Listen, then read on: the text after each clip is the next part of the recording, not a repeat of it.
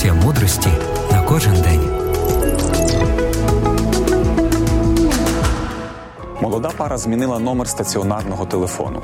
Виявилось, що новий номер нещодавно належав іншому абонентові, оскільки декільком додзвонювачам впродовж дня довелося пояснювати, що людину, яка їх цікавить, за цим номером телефону не віднайти.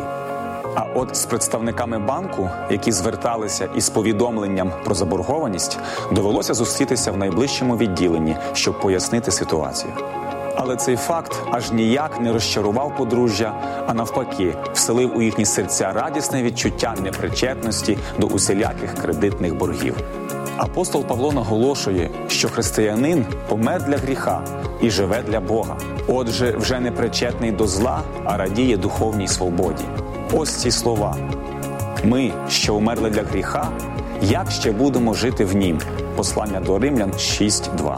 Старі звички, переможені нами, та нові спокуси, іноді ще можуть дзвонити, стукати, даватися в знаки. Проте ви знаєте, що їм відповісти. Абонент перебуває поза зоною досяжності.